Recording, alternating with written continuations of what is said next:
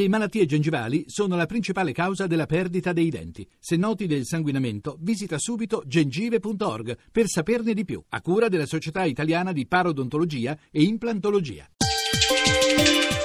Chiave di lettura Buonasera ad Alessandra Rauti, a chiave di lettura Quando Roma era un paradiso, edito da Schira. A raccontarci della città eterna il giornalista e scrittore Stefano Malatesta, romano doc essendoci nato nel 1940. Ascoltiamolo. Signore te prego, fammi tornare una sera, Roma com'era.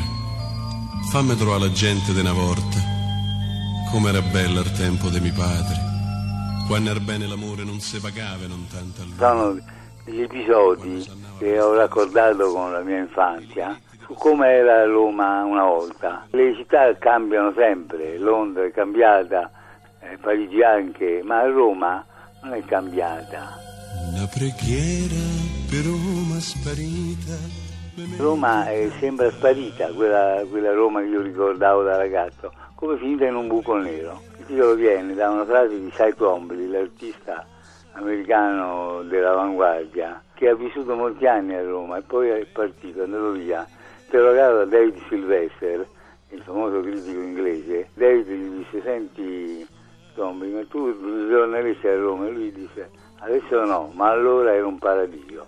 Da questo spunto io ho fatto una serie di capitoli, ogni città ha una cultura dominante che funziona da la locomotiva trascina tutte le altre, le altre arti. Allora lì a Roma la locomotiva era il cinema, non la letteratura come a Parigi. E poi racconto dell'arrivo degli americani, erano vincitori della guerra e poi si erano installati a Roma con i film, cioè avevano trasformato la città in Hollywood sul Tevere.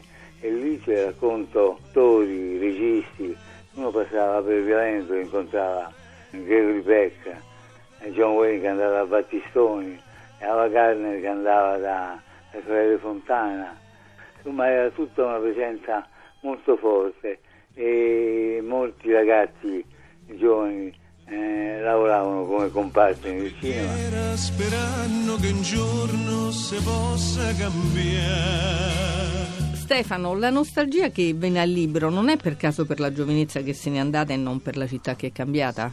Mano a mano che va avanti più invecchi e quindi la nostalgia si fa più acuta perché sai che non potrà più tornare quella, quella, quell'atmosfera, quegli anni non potranno più tornare. E quindi c'è sempre una nota di rimpianto che non appartiene solo alla città che è cambiata ma appartiene alla tua vita personale. Sei tu che sei cambiato non solo la città. Nel cuore una pena infinita, si penso alla vita. È tutto, scrivete a chiave di lettura chiocciolarai.it a risentirci giovedì.